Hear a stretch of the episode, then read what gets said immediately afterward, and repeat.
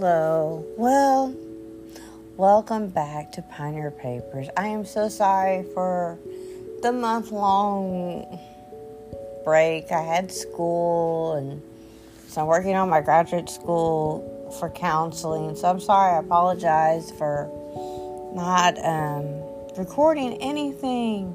And thank you for the audience of two. Who, uh, if it's Eli Nichols and Mary Nichols, thank you for listening. So today we're going to talk about um, Andy Add- Addington. So I'm just going to read this to you guys because I like to read. So we're going to do a little introduction, but thank you for listening again. Um, thank you for being patient with me. I apologize to my audience for just being kind of quiet.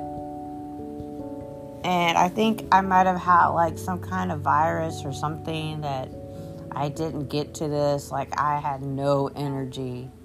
Like I had no voice and I couldn't do it. So I need to give myself a month time and I'm so glad I prepared early for the ones that I could the podcast episodes that I did.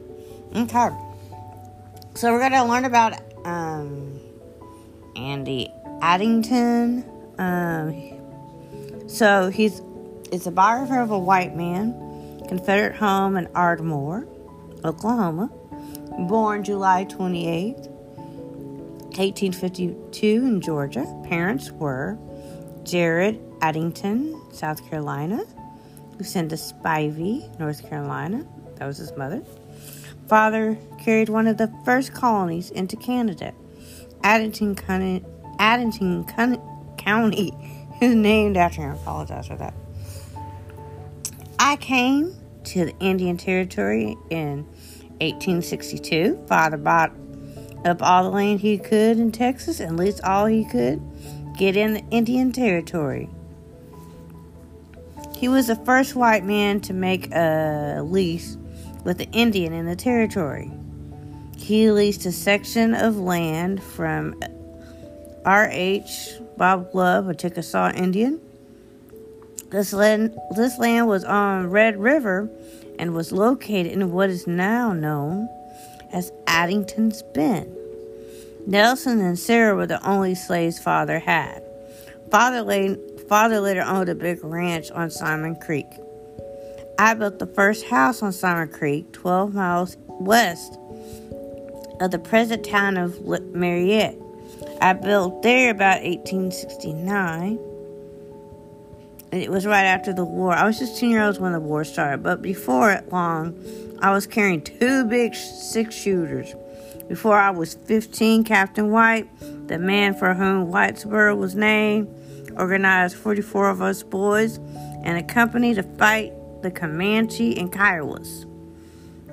We were all under 18 years old. The Comanches would come in on every light of the moon, steal our horses, and go to Fort Sill.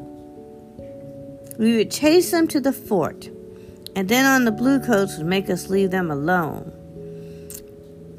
We would kill the bluecoats if we caught them out. My oldest brother was one of the first volunteers of the Confederate Army. He was wounded near Fort Gibson. Father heard about it and rode a mule to the mort, fort to see about him. And he was dead and buried. Then Father got there. Father got a team and a hack from the Confederates and had the body dug up and brought it back and buried him at Gainesville. Well, this was the fifth grave in the Gainesville Cemetery. We did all of our trading at Jefferson, Texas. The year the Civil War ended, I drove four yoke of oxen to a wagon loaded with wheat from the stage stand at what is now Gaines, Gainesville, Texas to Kentucky Town, Texas. Here we had the wheat ground. We loaded our flour in the wagon, hauled it to San Antonio, and sold it for $16 a hundred. we went to the Austin. The soldiers raised their flag over the Texas Capitol. We were four months on this tra- trip, but camped at San Antonio for two weeks. I settled on Bear Creek in 1885. Later, Velma, later Velma was was my last lost off last office. I had a big ranch there. I bought 6,000 head of cattle from one man and turned them loose this side of the Red River. At that time, I had 100,000 in the bank at Sherman, Texas.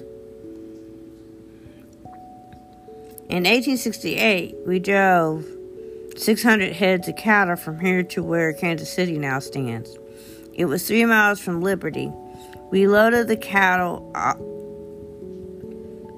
on boats and shipped them out. I danced in the house where Jesse and Jesse and Frank James were born. We followed the Whiskey Trail on this trip. We crossed the Red River at the Burneyville and then came on to under Jimmy's Point and went into the Arbuckle Mountains near Redford. John Chisholm also drove cattle over the rail.